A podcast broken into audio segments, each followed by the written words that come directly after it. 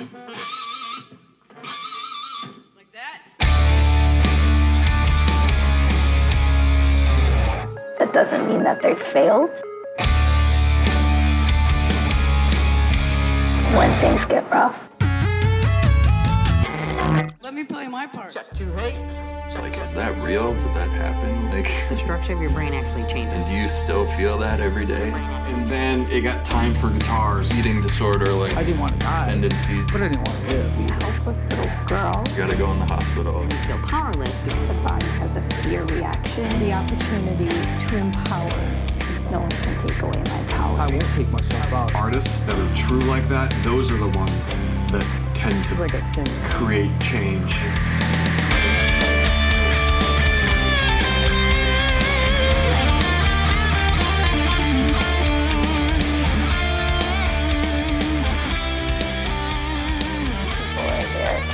Support you when you are going through these difficult times. I will say that this week has been one of the roughest weeks with my eating disorder in a long time. Yeah.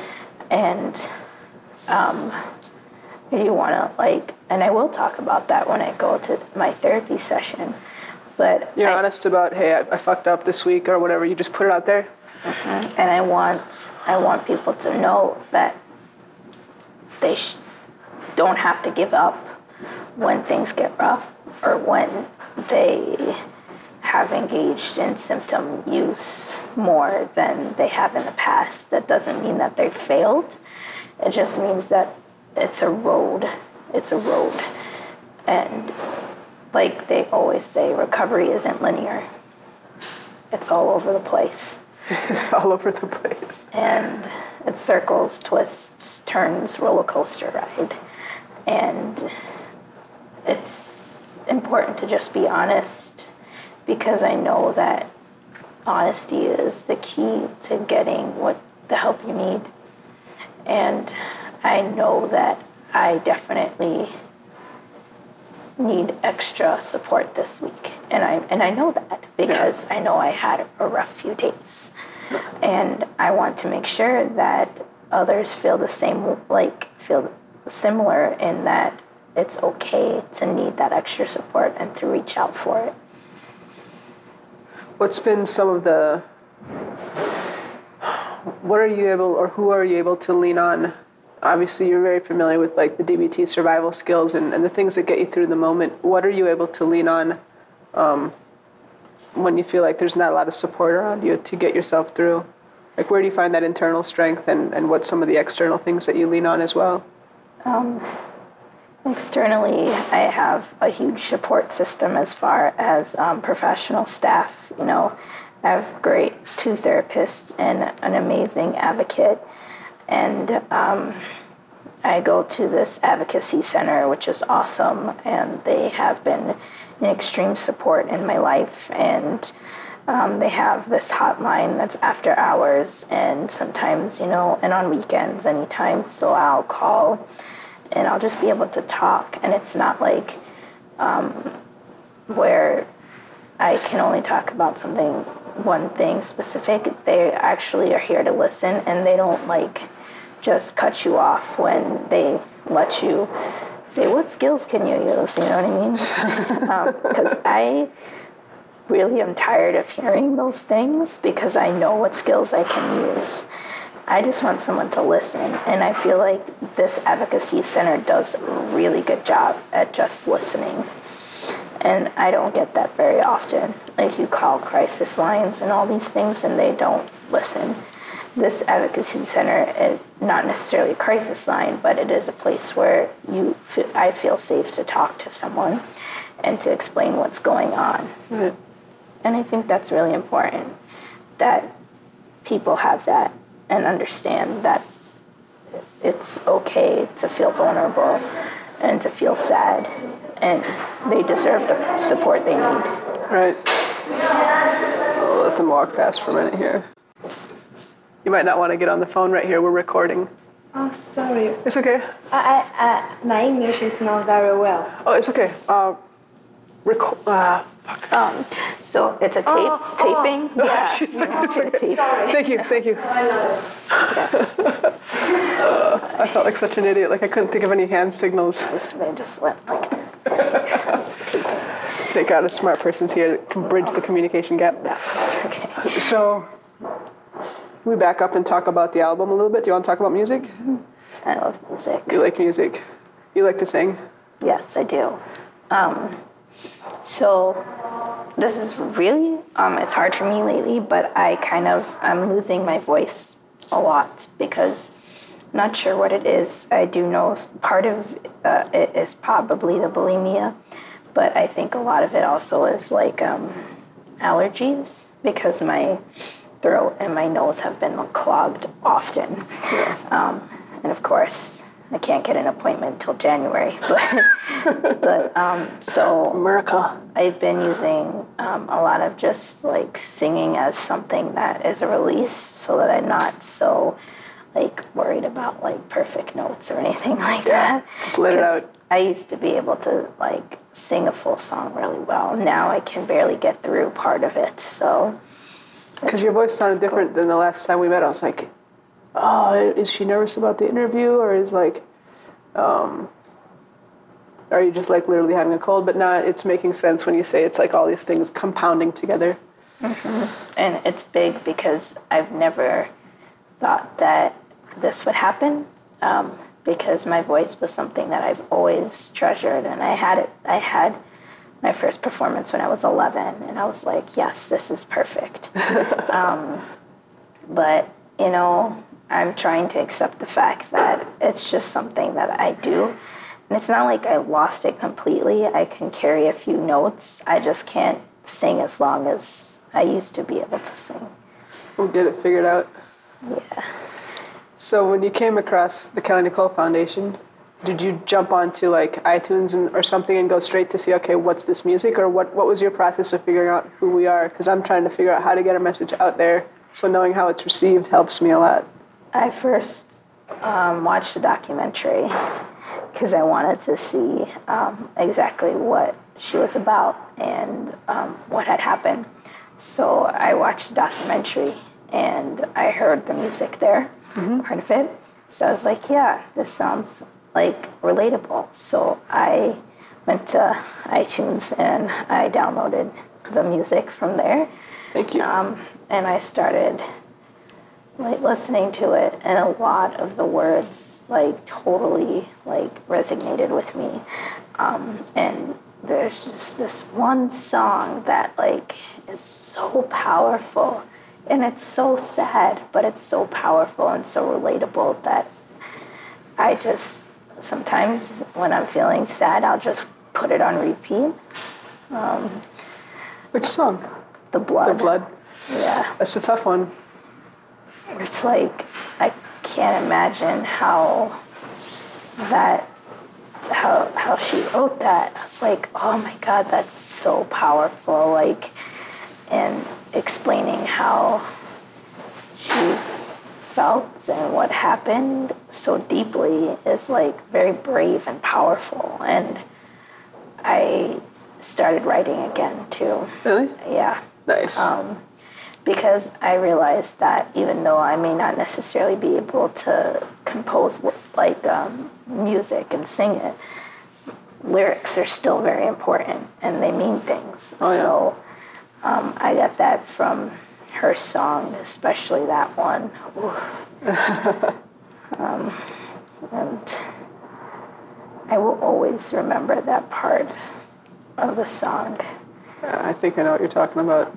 Yeah. It's intense. Yeah, and I was just like, I can't imagine how how that felt. Um, and then I'm like in my head, wait a second.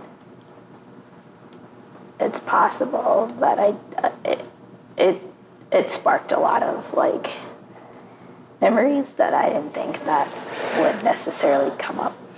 And Which, of course, is not our intention, but that's just a human being expressing herself, and it, you know. I actually think it's a good thing So you were saying you don't feel bad or or like annoyed or angry that it brought up memories for you. You feel like it's part of your your path forward. Yes, Really, yes. I can Um, see a person getting like, oh, "Fuck, now I have to deal with this." I was scared when they came up. And I didn't want them to, but there's no blame on this the song. It's the blame of the fact that what the person did to me.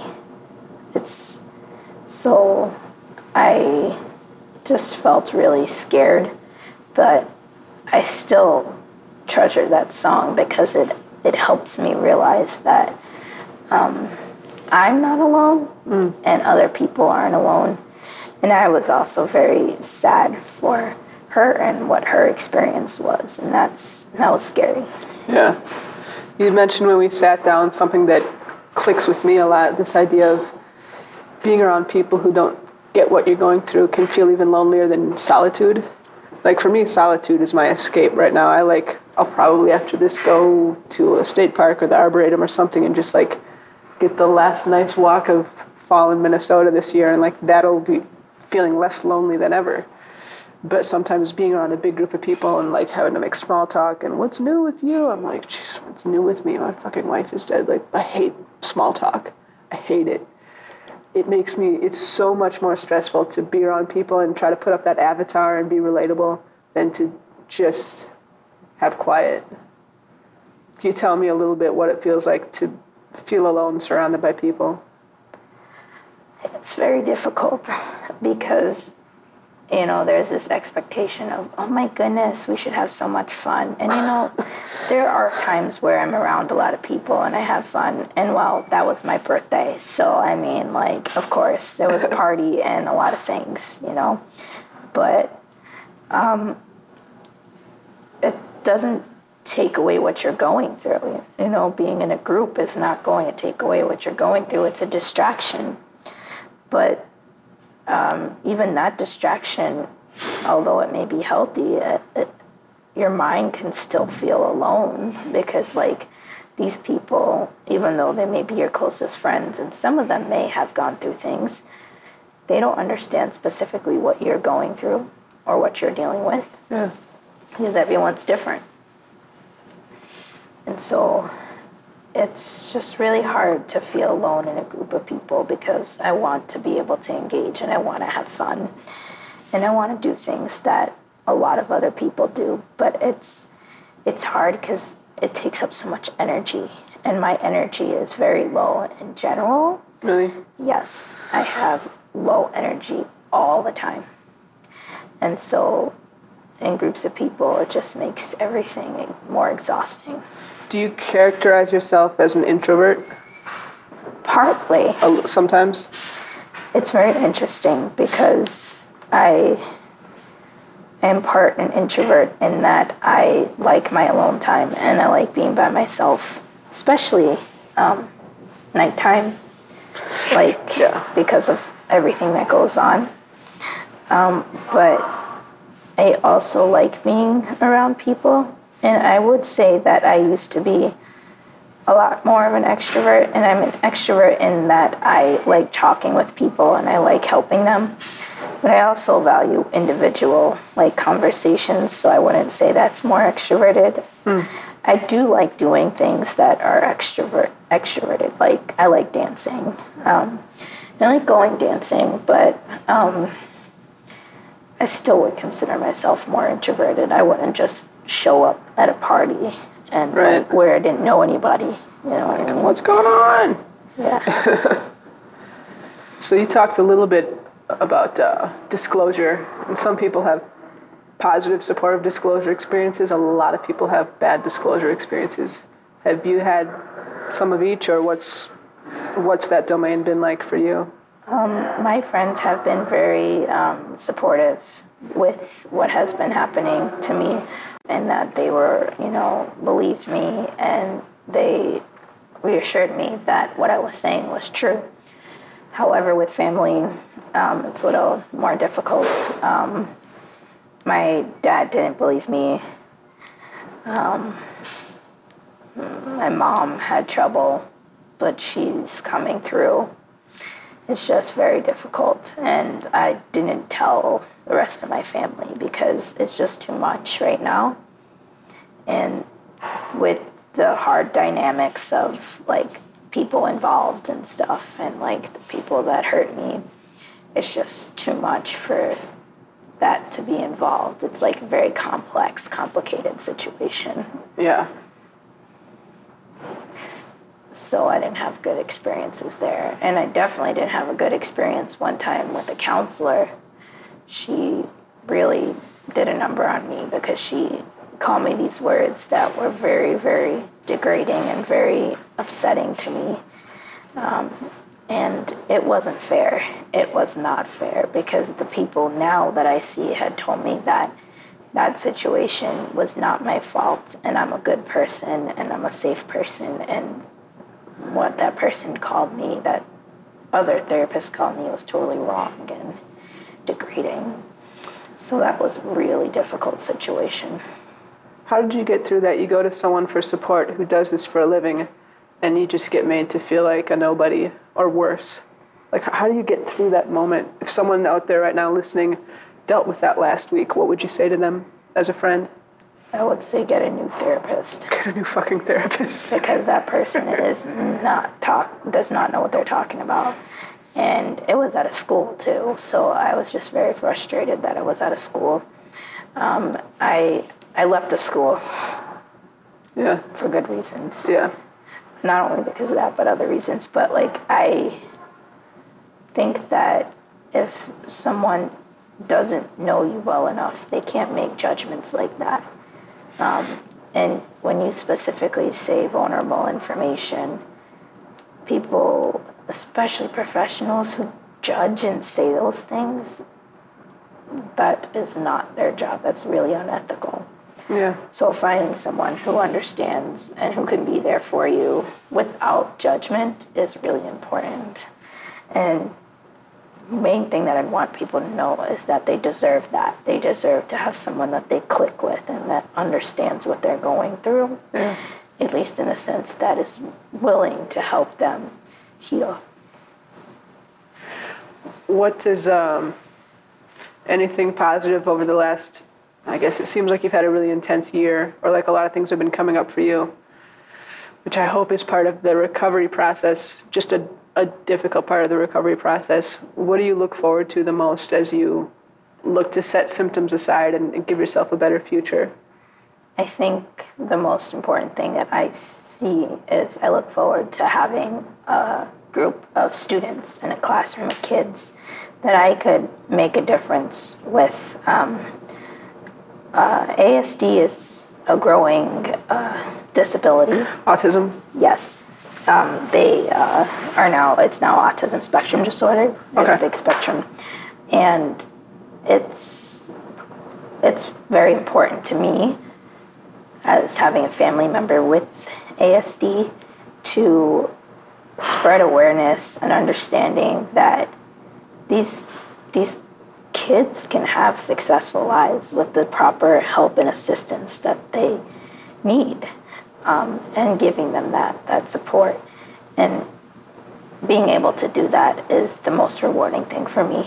And i have a year and a half left after this semester. Yeah. and then hopefully i'll get a job in a in the state in the school systems the city schools and be able to work with these kids and show them that they deserve to get the help that they need and that even though they have a disability that doesn't define them Do you feel that way with your eating disorder? Like you can look in the mirror metaphorically and say, bulimia doesn't define me. It's something I'm dealing with, but it, it's, it's not my identity. Or is that a little hard to do right now?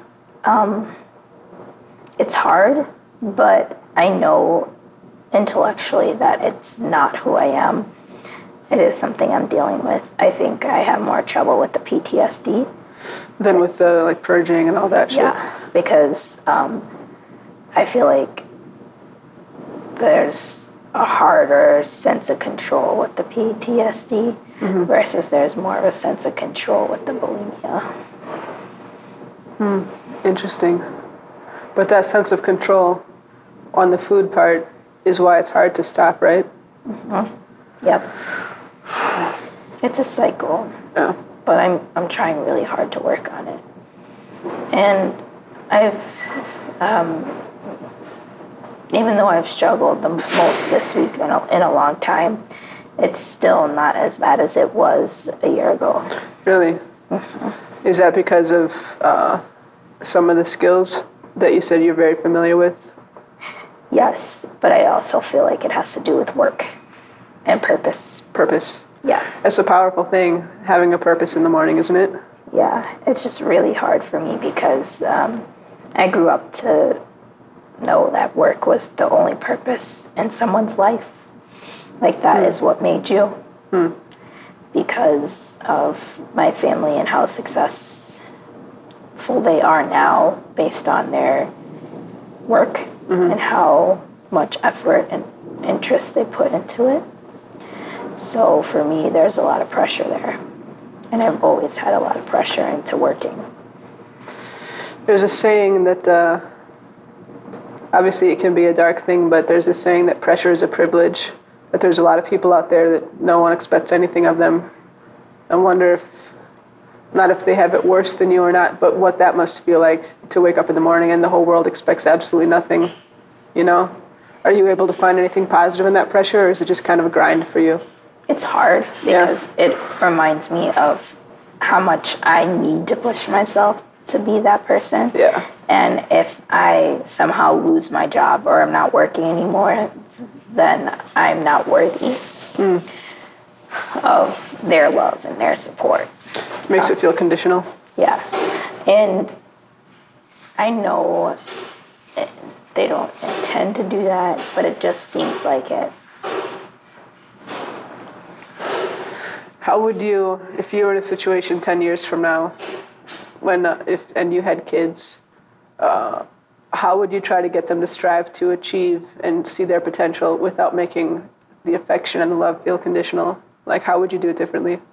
I would always give them the affection and love no matter what, no matter if they um, made mistakes or if they did really well on an exam or if, you know, they are struggling with their self esteem. No matter what, I will always give them that love Yeah. that they want and need Right. especially you know as they develop the young like young like the younger they are the more important it is because in their development there's this attachment factor there and to create that positive attachment totally like reflects how things will be later on in life Yeah. and I know that because I didn't have that.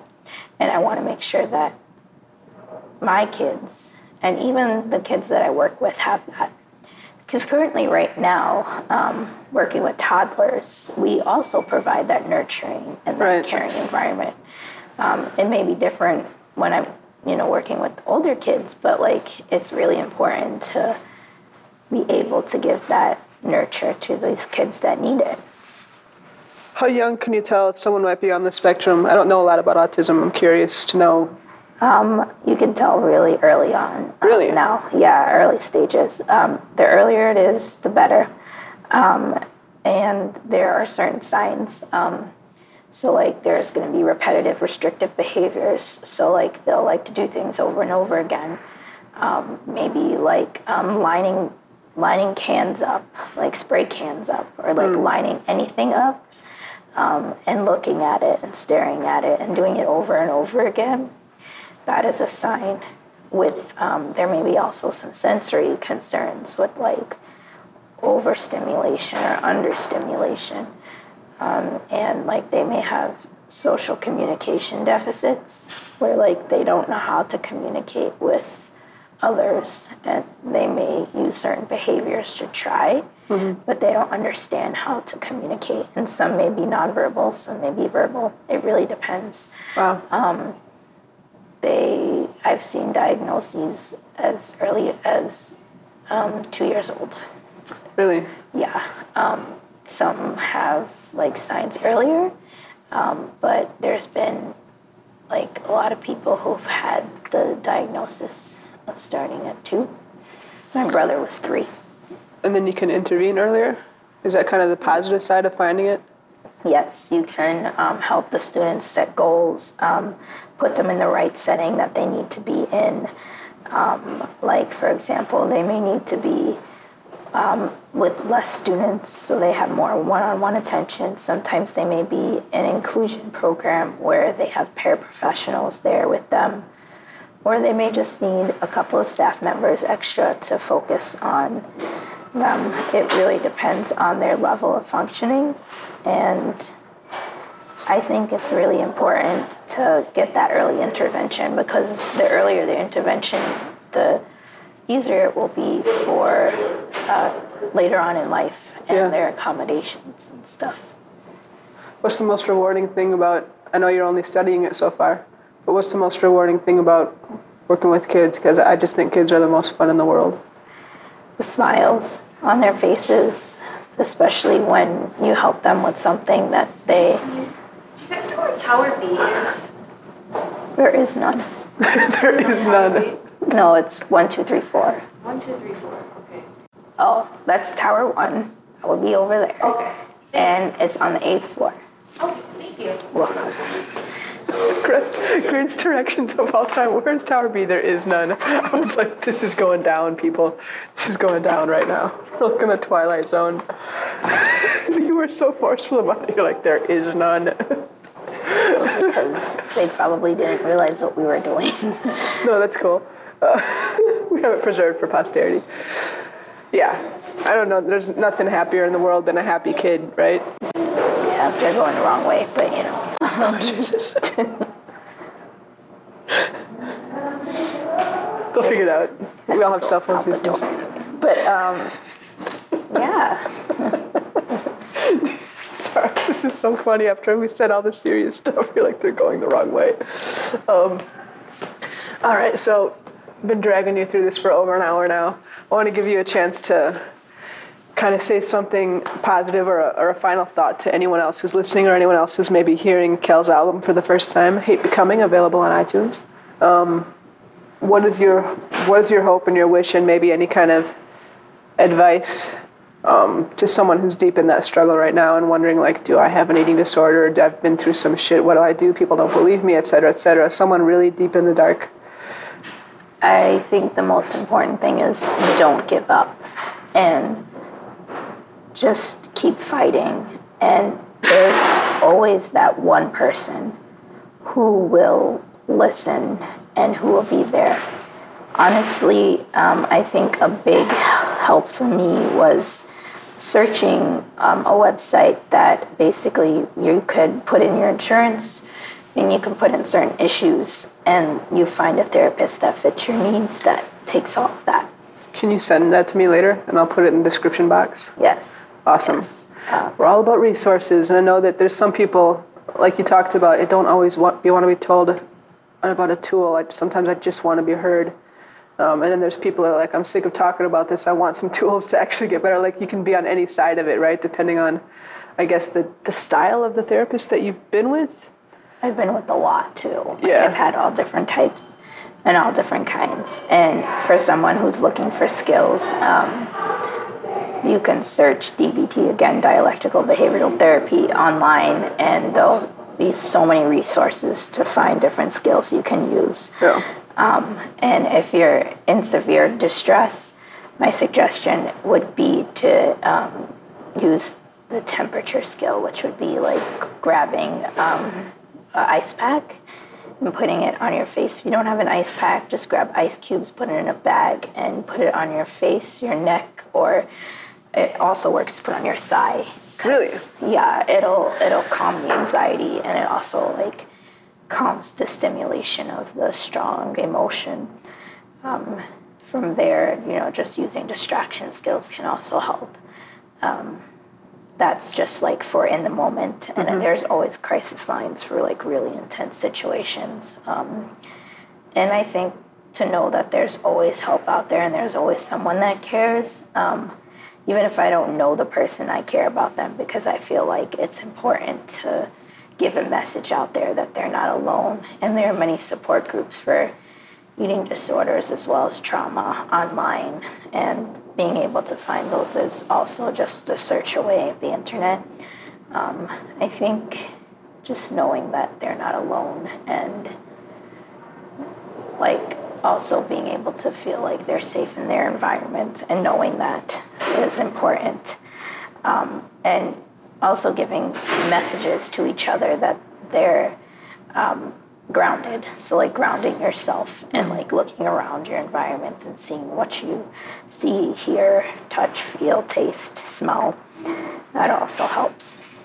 Working with the five senses and kind of does it kind of get you out of your mind a little bit? Basically, engaging the senses. It does, and it also makes me realize where I am. Because sometimes with trauma, you feel like you're back in the, where where it happened. The regression. Yes, um, and or flashbacks or anything like that. So being able to ground yourself and realize where you are is important, and that's what the five senses comes in. And it's like a quick thing that you can use. Thing that I learned important is keep your eyes open. Really, just Yes. literally, physically, just don't slam your eyes shut and disappear. Correct. Um, because your eyes open can sense everything around you, like with the eye, with the eyes, uh, and it's important because then I recognize, okay, there's this big picture of a controller right there, and you know, there's a microwave and a game. So I realize, okay, well, this stuff was not there when I had that happen to me. So I know that I'm safe currently, and it it just is important because it's not happening right now. Yeah. Yeah. Well, I think it's been amazing talking to you, and you have this uh, um, this will to survive and this will to get through it, and to and this tendency to analyze and say, okay, this is the way it feels, but what's really happening, and to think your way through things that I think is um, just really powerful. So I want to thank you for um, thank you so much for being on the program. Can you give the people at home uh, just one last reason to support the foundation? How, what it's what it's meant to you and stuff like that. Um, it's given me hope, and I think it's really important, especially since um, there are not many efforts out there to actually um, spread awareness. You have a lot of like huge things, like huge companies, but I think it's more about reaching people. And this one, to me, I think what stood out the most is what you said, which would be if I reach one person, then that matters. And you don't hear that a lot with the bigger companies. And I really was very grateful when you said that because it was very personal. And it also showed me how much she meant to you and how much this was important to her. And I think that with that, this foundation is really important to me. And I'm really glad that I got to know it and you. Thank you. Awesome. Anything last thing that you want to say, or you feel like you're tapped out? I think I'm good. You think I'm good? Thank you. Get the music behind the mission. Hate Becoming by Kelly Nicole on iTunes and Spotify. If you guys haven't checked out the merch table, Join the movement. buy the album. Get your Kelly Nicole band merch and donate what you can at kellynicolefoundation.org. Courage is Amplified.